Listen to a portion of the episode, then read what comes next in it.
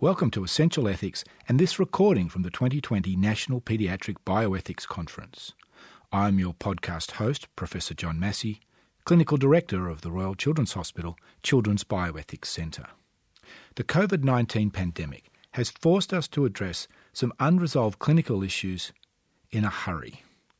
In this debate, we ask how should new treatments be introduced in a pandemic?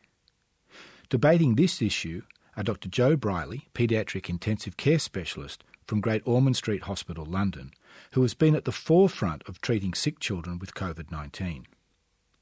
His opponent is Professor David Archard, moral philosopher and chair of the United Kingdom Nuffield Council on Bioethics. Joe Brierley argues for the provision of evidence based care and science while David Archard argues the sick child in front of you needs the best treatment now. It's a fascinating debate that leaves one swinging in favour of one speaker and then the other. The speakers are introduced by Dr. Sarah Aylett from Great Ormond Street Hospital, London. The session is moderated by Professor Lynn Gillam, Academic Director of the Royal Children's Hospital Children's Bioethics Centre. Chat questions are curated by Dr. Georgina Hall from the Children's Bioethics Centre. Let's get into this marvellous debate. The debate is how should new treatments be introduced for children in a pandemic? Dave is going to argue the child has the right to the best treatment available. Joe is going to argue that decisions regarding new treatments should be based on scientific evidence. Dave, would you like to start? I'm going to start with Article 24 of the UN Convention on the Rights of the Child, which I would remind you both the UK and Australia have both signed and ratified. And that accords to every child the right to the highest attainable standard of health and to facilities for the treatment of illness and the rehabilitation of health. So, doctors are under a clear professional obligation always to strive to do the very best they can for any child that presents. Now, in some circumstances, especially with those when a child has a very serious condition, and all available forms of treatment have been tried. It may be appropriate to offer, and there are a variety of terms. The Nuffield Council was somewhat bemused by the huge variety of terms that are used in this context, each of which may be question making, innovative, novel, unproven, unvalidated, non standard, unlicensed, experimental. And it may also be the case when it's not possible to have access to clinical trials uh, which being lengthy and complex processes may simply be too far down the road and not immediately available. I think that should only be done after a careful evaluation of all the available alternatives and of the risks of providing such treatment. It should be done with a full awareness of what might be possible and not possible, and an honest, clear headed presentation of the options to the relevant parties. One standard worry about enrolling individuals in any trial or experiment is that of informed consent and whether it's been properly obtained. But in the case of very young children, clearly that worry about consent does not obtain. But that's true both of participation in trials and the use of experimental treatments. Equally, in both cases, it would be normal for parents to agree to the treatment, albeit, albeit noting that worries about how their disagree, how their agreement is obtained, um, and also about what we should do in the case of disagreement between the doctor and patient. At the end of the day, we should always act in the child's best interest. I think there are two errors of prioritization. One is that in the context of a pandemic, we should give priority to trials over experimental treatments. I don't see any reason not to have recourse to both. There's also a second error of thinking, as I said earlier, that only uh, COVID 19 cases should be treated, and that seems to me erroneous. We should uh, give the best health care to a child, whatever their condition. One key difference of ethical importance between trials and experimental treatment is that the former trials are directed either in part or sometimes wholly to the good of children other than the one being treated, since the point of the trial is to gain knowledge that will be of benefit to future children with the same condition. That at least runs the ethical risk of treating the child within a trial as a means to the end of other children's good. Whereas with experimental treatment, it's a one off intended to be a benefit to this particular child and no other. Now, of course, that raises the problem that experimental treatments may not generate any useful knowledge that could benefit anyone else. However, that may well be a problem of how those treatments are reported and how their outcomes are shared. It need not be a problem as such of trying something unproven. There may also be a problem of equity of access to such treatments, but that equally is a problem for clinical trials which may not be freely available to all who might benefit from their participation. At the end of the day, it is the best interest of the child that is our primary and some would say paramount concern. And sometimes, very rarely, it's in the best interest of the child to try something that has not been proved or tested or tried. Thank you. Okay, thank you. Um, Joe, would you like to respond? Okay. So, decisions regarding new treatments in a pandemic should be based on the scientific evidence. Well, yeah, obviously. I think I'm done, am I, Dave? what we're talking about really is Professor Archard's snake oil treatment. Dave, you still there? Oh, yes. I, it took me ages to get this worked out. Treatments we knew worked historically. Episiotomy, some of us of a certain age will remember doing obstetrics and gynecology and cutting women's perineums to prevent problems. Only when evidence based medicine proved that this was harmful to women did we stop doing it. Similarly, calcium in cardiac arrest situations as a resuscitation drug, bed rest after a myocardial infarction, they both get you to meet this man. But I spent my house jobs doing those very treatments. Only when you actually collect the evidence in formally structured randomized controlled trials can you prove treatments that are harmful and stop giving them to people in the future. Similarly, other things that uh, evidence bases have helped us sort out are the smoking debacle, because many doctors advocated smoking for many years. I agree with Dave entirely. Children have a right not to be harmed. Um, we have the horrendous uh, experience of thalidomide. We currently, and I, have had to take this for, for you guys, two uh, press situations from Australia, the recent Samoan measles outbreak, where a failure to adhere to evidence based medicine in terms of vaccination has led to the deaths of children and ladies uh, in that country. And that's happened in Europe too, in terms of deaths of measles uh, caused uh, diseases in children in uh, Italy. And, and, again, a similar, a very, very good paper from the Children's Hospital in Melbourne in 2010, I think it was, looking back at the harmful quack therapies which had led to the deaths of children. So, serious problems with some of these unproven attempts at remedies.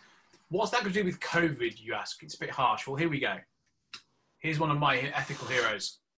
Reports that say there's that, that, that something hasn't happened are always interesting to me because, as we know, there are known knowns. There are things we know we know. We also know there are known unknowns. That is to say, we know there's some things we do not know. But there are also unknown unknowns. The ones we don't know, we don't know. I'm sure an appeal to Donald Rumsfeld against the moral philosophers uh, really not going to work, but it's worth a try. Um, early in COVID, children rarely needed treatment, but got lots of it. So the treatments on the left are treatments that were used in Italy, uh, France, the UK, plasma exchange, antivirals, anti-clotting drugs, hydroxychloroquine, massive immunosuppression, with no randomized controlled trial, no stratification, no chance of learning from this anecdotal treatment. In the adult unit I worked in for six weeks, no patient got treatment outside a randomized control trial. So the UK did very well from doing very badly in a pandemic in learning what treatments might help populations. Um, fortunately for us, it was very rare for children to do badly with either COVID infection or MIS-C. But that meant, of course, the treatments on the left all worked, or did they? We were equally culpable, as Sarah mentions. Remdesivir and steroids to a sick child in front of you. We did do a second opinion ethics. It reduced the viral load but there's no randomization. Did that treatment work? Did it not work? Do we know? Was it necessary? Um, we even have now a situation, the NHS has just launched a pharmacokinetics of understudied drugs administered to children in the pandemic. We don't know what we're doing because we've not been able to randomize. Um, some of Dave's allies on the left, you can see, um, Stella Immanuel, uh, an advocate of hydroxychloroquine, uh, suggesting that treatment's proven to work in her experience for COVID. Uh, she, of course, also, and, and, this is open public domain stuff, uh, thinks that uh, alien DNA is being injected by people uh, to try and change the human genome, and also thinks that uh, we have infections with spirits causing some diseases, as well as uh, DNA and, and, vaccines against religion being put into place. Had to throw that one in, Lynn, from past times. And of course, President Trump, he's sure malaria uh, anti-malarial drugs, hydroxychloroquine, works very well because he's taken it and he hasn't died of COVID. Versus I think what who should be our hero on the right, Fauci from the NIH. Wonderful quote. We know that every single good study, and by good study I mean randomized control study, has shown that hydroxychloroquine is not effective in the treatment. Only by randomized controls trials can you show that. And this issue is that kind of the right to try, and we have the innovation bill in the UK, which really came to nothing. But the quite difficult bill on the right in the US with Trump again, the populist desire to let people choose their treatments and get rid of all the kind of restrictions from treatments in the way. Very interesting stuff. And there's that legalizing the old Burzynski practice of anti-neoplastons, treatment that doesn't work but being sold at huge expense to people with cancer, is empowering terminally seriously ill people? Um, and the idea there's a right to try, as Dave talked about, versus child protection from experimental and prolonged dying. Uh, what works for COVID? Well, actually, one of the few things uh, we've done well in the UK, and there are not many in COVID, is we have had the only serious randomized controlled trial with 12,000 patients that has given us answers to these questions. Dexamethasone, does it help if you're on a ventilator? Yes. Do the other antivirals help? No. Does hydroxychloroquine help you if you have COVID? No. And, and studies by the French group and WHO have all founded really on the fact they've tried multiple permissions in different countries and have not recruited patients. And uh, one of our, our CMO there, who's a much pilloried figure in the UK, again, use of treatments outside of a trial where participation is possible is a wasted opportunity. Quite right. So we have this three pronged attack, a purist rational approach I'm advocating for. We restrict any non proven treatments until there's an RCT with protections in place what I kind of, you know, do what I uh, say, not what I did. Treat with best informed guests, discuss MDT and second opinions, but report the outcome. That doesn't give you any answers in the long term. Versus the populist approach, let the people have they want, get rid of, let people have what they want, get rid of all these restrictions. I understand. Is that, is that the Nuffield Council, Dave? Is it you that chair that still? That's right, isn't it?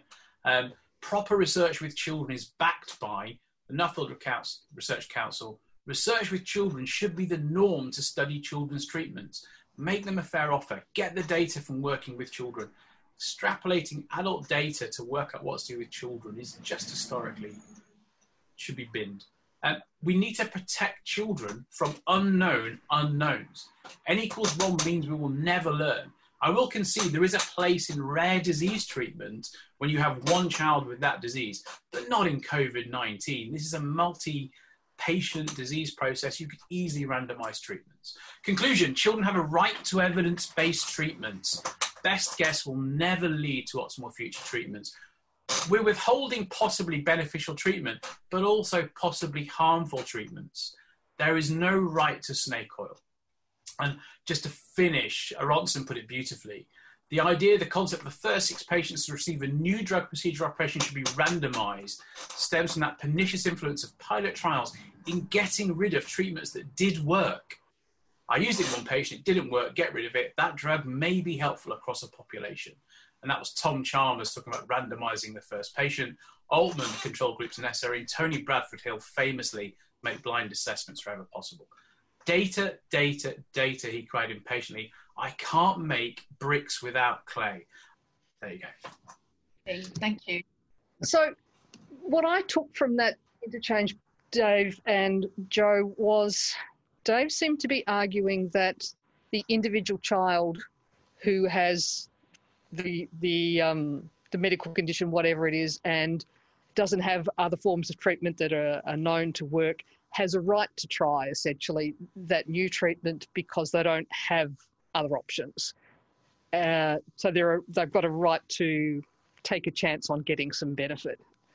Whereas Dave, uh, Joe seemed to be arguing that what was more important was not that individual child, but children more broadly, in particular other children with the same disease in the future, and protecting them from uh, snake oil and other harmful treatments, are the things which might turn out to be harmful, and we'll never know that they're harmful unless we have a clinical trial to give us that evidence. So, can I just check in both with uh, Joe and David to see if I've got you right on that? Is that the essence of the disagreement between you? On the one hand, focusing on the sick child in front of us, on the other hand, focusing on other sick children in the future and protecting them from harm. I think that's fair, fair Lynn, and I think um, um, there was some ethical snake oil. What I was appealing to was the idea of um, trials whose principal justification is the health of children other than those for whom uh, the treatment is, is being, being used.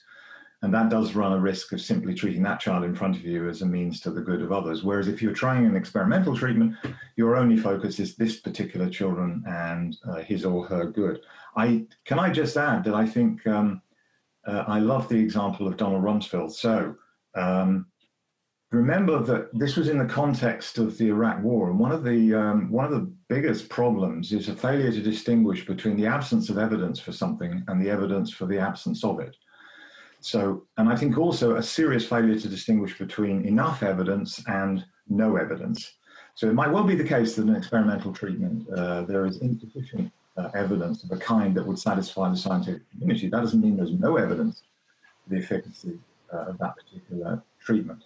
And remember, this is in the context of no other reasonable alternatives. And finally, I don't think there's a, a zero sum game. Either you do experimental treatment or you do RCTs. You can do both. And the question is if you can't do a trial, and here in front of you is a very sick child, do you acknowledge that child has a right to try one last form of treatment for which there may not be enough evidence? Thanks, uh, Joe. Just before we go on to you, um, I just want to give Dave a heads up that John Massey has a challenge, I think, to what you've just said. So, Joe, can we hear from you? Then we'll go back to John. Well, I, I think, yeah. I think the problem is you will never know if that treatment helped or harmed the child. So your treatment may well be harmful. Um, and I dispute entirely that COVID was a situation where you had to suddenly treat the child in front of you without any stratification randomization. So I think I, I conceded that in an n equals one situation where that child is the one child with that disease and we think it's the right way forward, fine. But you have a, a disease here with multiple children coming through the door. You can randomize very easily.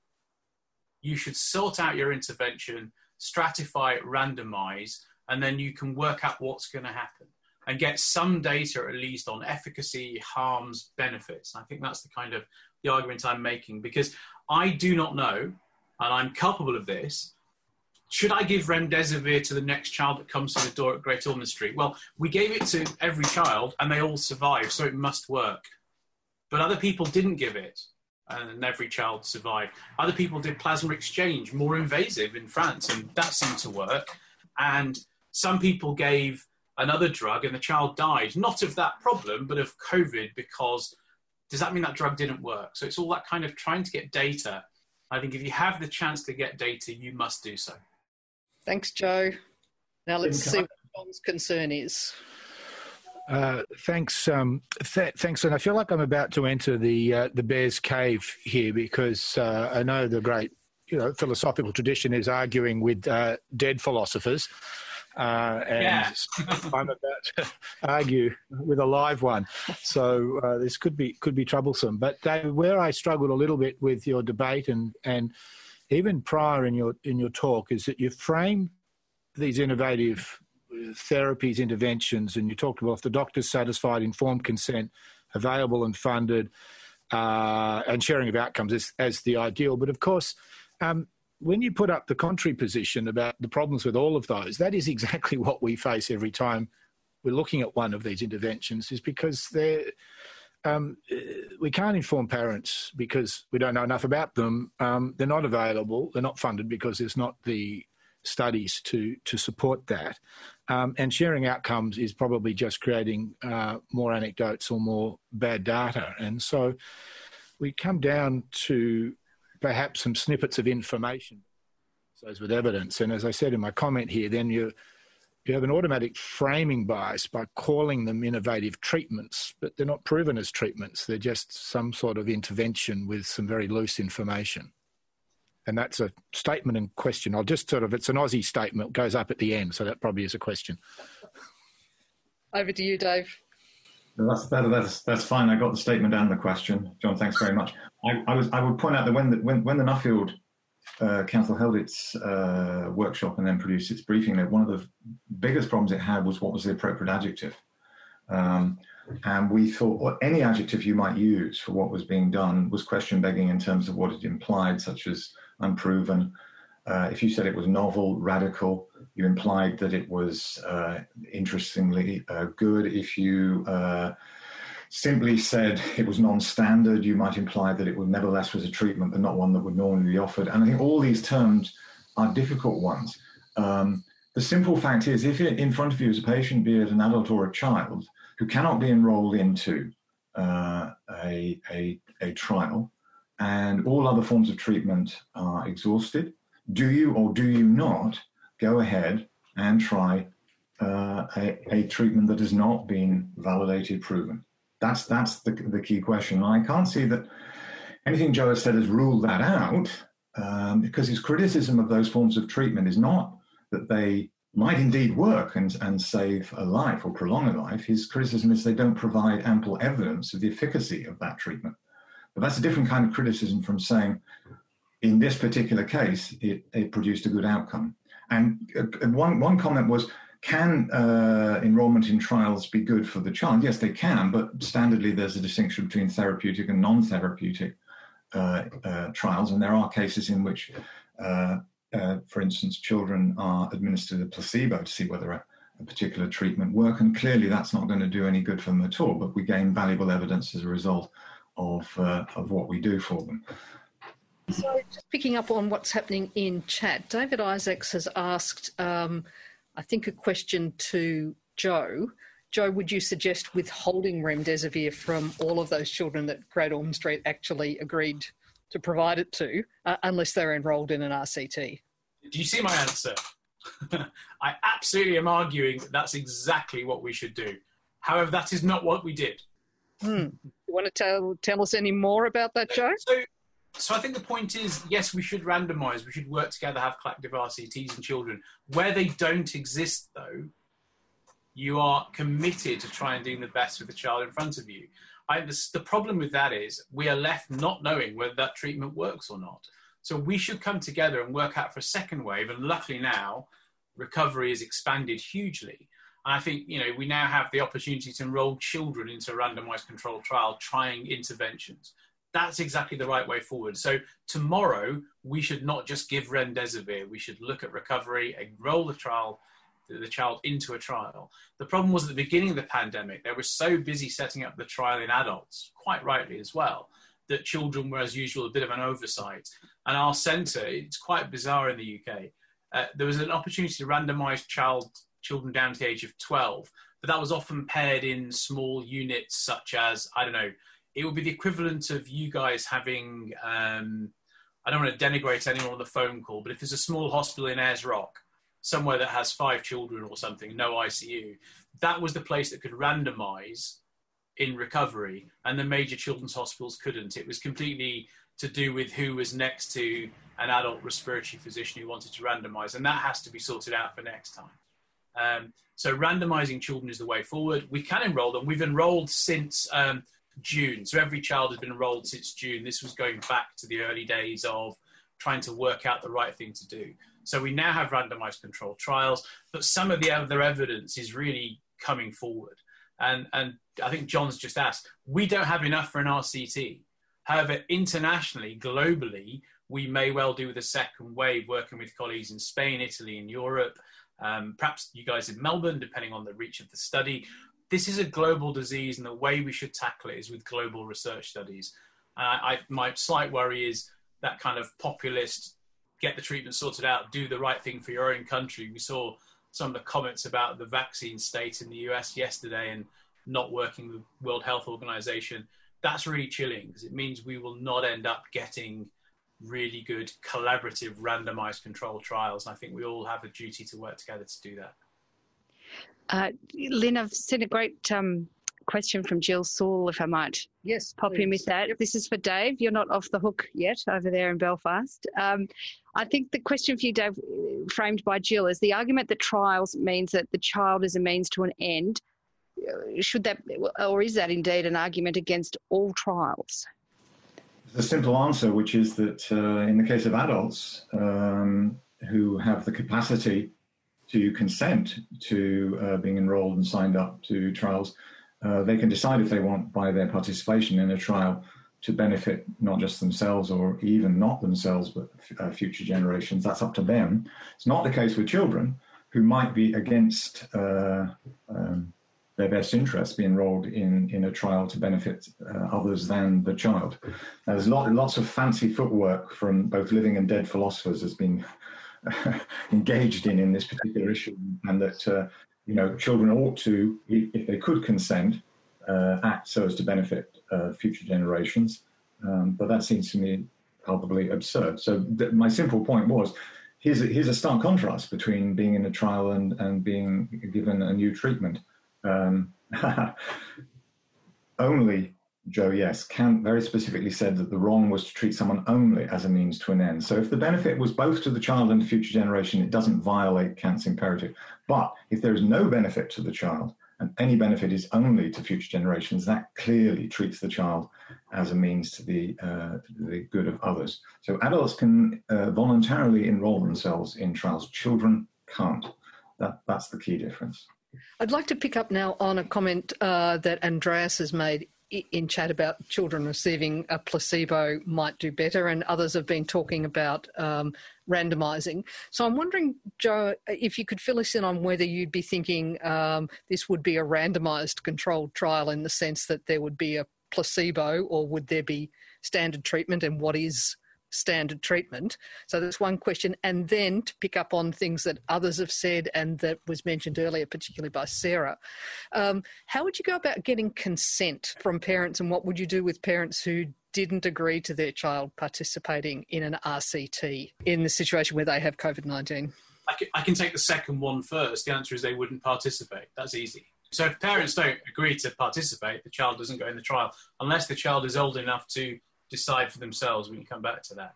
So oh, then, sorry. if parents don't agree to for their child to be in the trial, that means the child doesn't get even a fifty percent chance of getting remdesivir, or fifty percent chance of being harmed by remdesivir. That's the point. You don't know. And right, so, so they, if, if you have the evidence that it should be given to the child, why are you in a study, etc. So um, I, I, think I would have no problem with a placebo randomized controlled trial, but the placebo happens at the time. It's placebo against the effective drug or, or non-effective drug, the drug in, under um, question. But all the other treatment has to be standard of care. Uh, we're not talking about changing anything else in the control arm. You should get standard of care, and that's what we did in recovery. And the question there is very interesting. So it was one of the most adaptive studies we had. And the other word used that is an adaptive study. So if a child came in or an adult came in, because there were more adults than children randomized in that, and they got the first treatment randomized and they didn't do well, you wouldn't sit back and say, well, it didn't work then. You might work on changing the immunosuppression status or doing something else. You captured all that data as part of the study. So it was a treatment where you weren't, um, you, you were blinded to the intervention, but you could then change if the outcome didn't look like it was going well. So there'd be a day two. Well, actually, the child is much more inflamed. You've got huge uh, D-dimers. You've got clots everywhere. We're going to add a different treatment in. So it didn't mean you were restricted to not changing treatment as part of the control arm, uh, but you must describe what you do and justify it. And that that's very very important. So the child gets the best possible treatment apart from the randomized drug. And the point right. is, you don't know. We don't know if that's effective or not. Hence the point of randomization. Yeah. So, in fact, the control arm was less controlled than control arms typically are in an RCT. Well, uh, it was adaptive. So, yes, you would be able to change treatment as the clinical situation changed. And even at some stage, if you felt the evidence was that the intervention arm, let's say it was a controlled uh, dexamethasone, and the child you, you, thought had been randomized to no dexamethasone is getting worse, there was an option to increase the trial dose or to give dexamethasone. So that level of clinician decision making was allowed. If you would normally give more steroids in that situation, you could give more steroids. Yeah. Okay. Steroids the first time. Yeah, I think that's a clarification. Thanks, Joe.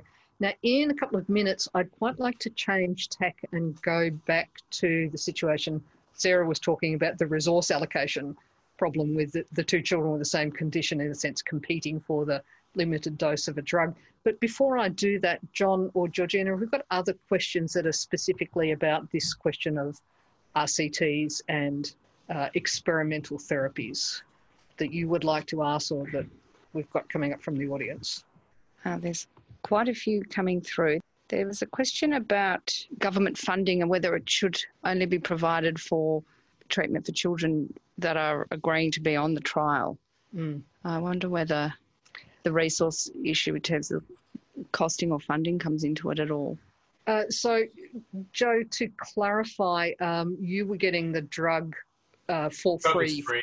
Yeah, the, the, company Gilead provided that uh, for free. Now, the question there is always what comes with that. Um, there was an absolute no data control, and whatever happened would be published. It's part of our ethical uh, principles we developed. So the data belongs with the clinicians, and they will publish whatever happens with the drug. To be fair, Gilead uh, were very, very liberal in their option. Of course, it was in their interest in one way. The question there is government funding for the entire child's care. Well, you as well as we have government funded healthcare. You would not stop funding if someone either didn't participate or took a different drug. The only time we've had that discussion is we have had some companies who've provided an intervention that costs. Um, so we had children who had intrathecal or cerebral device put in for Batten's treatment that was not funded by the NHS but was not funded by a drug trial, and the company provided bed day costs and intervention costs in terms of operations, which was actually really good of them because it, it, there was no need for them to do so. And these were children outside the normal indication for that process. And the big vulnerability companies have to back them up slightly is if a drug gets a bad rep because you use it in slightly desperate cases, there are implications for them in terms of commercial activity and a a drug getting a bad name, as I suggested early on from those uh, early gurus of randomized controlled trials. Um, so I think the government funding, I'm not quite sure that's a live issue. And I think for children particularly, it, it wouldn't be an issue. The time it has been is when children have wanted um, access to very high, um, highly speculative uh, high cost interventions. So, um, CAR T cells outside of normal indication, either supported or not supported by clinicians. And that's a time when government will just step back and say this is not funded, and parents might have to go and seek funding for that, often overseas. There's a question coming in uh, from Heidi. If there was a new compound that you thought might work based on some pathophysiologic basis, was cheap and it had no harm, would it change your view on trialling it? I guess that's over to Dave. Oh, Sarah, you've or been. Sarah, Sarah jump in. Um, so, I, I, you know, this is obviously a very interesting sort of issue, and I suppose when you're talking about um, adapting trials on clinical judgment, actually, we're using clinical judgment. We think we're using scientific evidence, but quite often we are amalgamating experience in clinical judgment. So I don't think it's entirely true to um, correct to base everything on a trial because we have experience of what happens in that situation. Um, and I suppose the other question is then, are we thinking about, from Dave's argument, are we thinking more about, well, if it's not harmful, should we try it? Um, particularly if it's a child with a rare disorder where you know, we, we just aren't going to get a trial. There are many rare disorders we look after in our hospital where a multi-centre trial is still not going to bring up enough patients. So should we then be focusing on whether there's a harm element rather than, you know, is there enough scientific evidence for benefit? Now, think about um, one of the situations that you talked about with the, the two children who were, in a sense, competing for the same, uh, the dose of the same drug. You're, are we remembering what I'm talking about? Yeah, I see yep. Hugo's comment. uh, so yeah. Hugo has said uh, the classical two men in the desert with only enough water for one to survive. Sharing means that none survive. So you said that um, in that situation, your advice was uh, rather than give it all to one or all to the other, uh, give a, a shorter course to both children. So I've got two questions for you. One is exactly Hugo's question about uh, was actually worse than not giving um, any to, to one of them. And the other is about what you told the parents. We, we talked about consent at various points, and I'd be fascinated to know what you tell parents in situations of decisions that are really based on resource constraints. Well, in this situation, the clinician was concerned about what he would tell parents if we felt ethically only one child should have the treatment what I understand he told parents this was limited access to the medication for, for you know for their child, and they could only give the course that was available. So Um, but yeah, I think we very much stray away from resource um, implications in our ethics discussion. It's always the elephant in the room, so to speak. People are thinking about resource in terms of, you know, a child who's carrying on intensive care where there's really, really poor outcome. But we, I think generally we seem to shy away from that. I don't know if there are any other comments about that. So, Dave or Joe, should we shy away from that or should we be more open with parents about the resource considerations? I, I mean, Joe may want to say something. I, this is a slightly tangential answer, but I think I alluded to the question of crowdfunding. And I think one of the things that we, we increasingly have to face it with parents saying, okay, what effectively you're saying is there's no available treatment that you're prepared to, to fund for my child. Well, I'll go and find money myself, and I'll do so with many other people. Uh, and that has happened. Um, and you have it in a context where there are people pre- prepared to offer the treatment, but not, let's say, in the host jurisdiction of, of, of, the parents, and they, they want to travel. I think there are very real and difficult ethical issues. So I don't think you can shy away from these issues of um, finance, resource allocation. There are there simply are costs of offering certain kinds of treatments, and there are questions of prioritization. Yeah, I, I would just argue that cost is not just financial; it can also be a burden to the child, the harm of invasive treatment, other stuff continuing. So I guess that's that's the you know, the issue there is uh, about that child, but also other children who might be able to use that resource. Particularly, we're talking about pandemic situation, and one of the debates we had was, well, what about SMA treatments at a million dollars a year, whatever it is, um, to enable a treatment outside the primary indication? What about all the other children or grown-ups who could benefit? I mean, we sit here in a country where, like it or not, uh, 50,000 conservative estimate older people died, and many of them did not get the availability of life sustaining treatment that may have improved their outcome, could have led to some of them surviving. So, you know, we were restricting access to treatment. We've certainly had restrictive access to um, oncology care. We've had delayed other operations to try and spend lots of money on speculative treatment at this time really makes the argument very clear for everybody. But that's always the same argument. We've always had restrictive restrictions on treatment in some way, shape, or form. The question is how open and honest you are about it. I think there's a nice document from the ATS with SCCM others years ago about being honest with parents and families about the costs of treatment, and that is part of the ethical discussion about whether to offer very expensive treatments, but it's not the only part of that argument.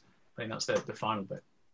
Thanks, Joe. We might follow that document up and make it available for our, yeah. uh, for our audience. I think that would be uh, really interesting to have a look at.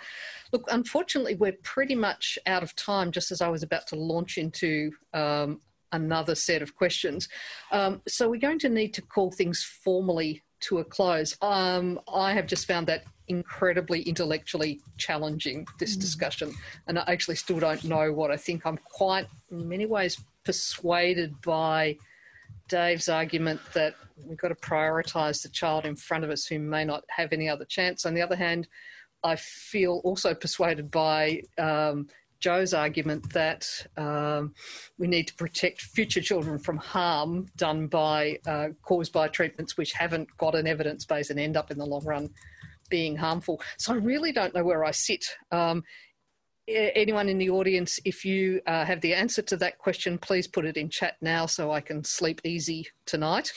Otherwise, could you join with me in thanking Dave, Sarah, and Joe for a really fascinating session? That was Dr. Joe Brierley, Dr. Sarah Aylett, and Professor David Archard discussing the ethics of innovative therapy for COVID 19. The National Children's Bioethics Conference is brought to you by the Royal Children's Hospital Children's Bioethics Centre. The conference was supported by the generous donations of the Friends of the Children's Bioethics Centre. If you enjoyed the podcast or the conference, please support our work by joining the Friends. The podcast was produced by Creative Services at Royal Children's Hospital. If you would like to know more about the Children's Bioethics Centre, or join us in 2021 for our 13th National Children's Bioethics Conference. Look us up on the website at www.rch.org.au forward slash bioethics. Essential ethics. Be inspired.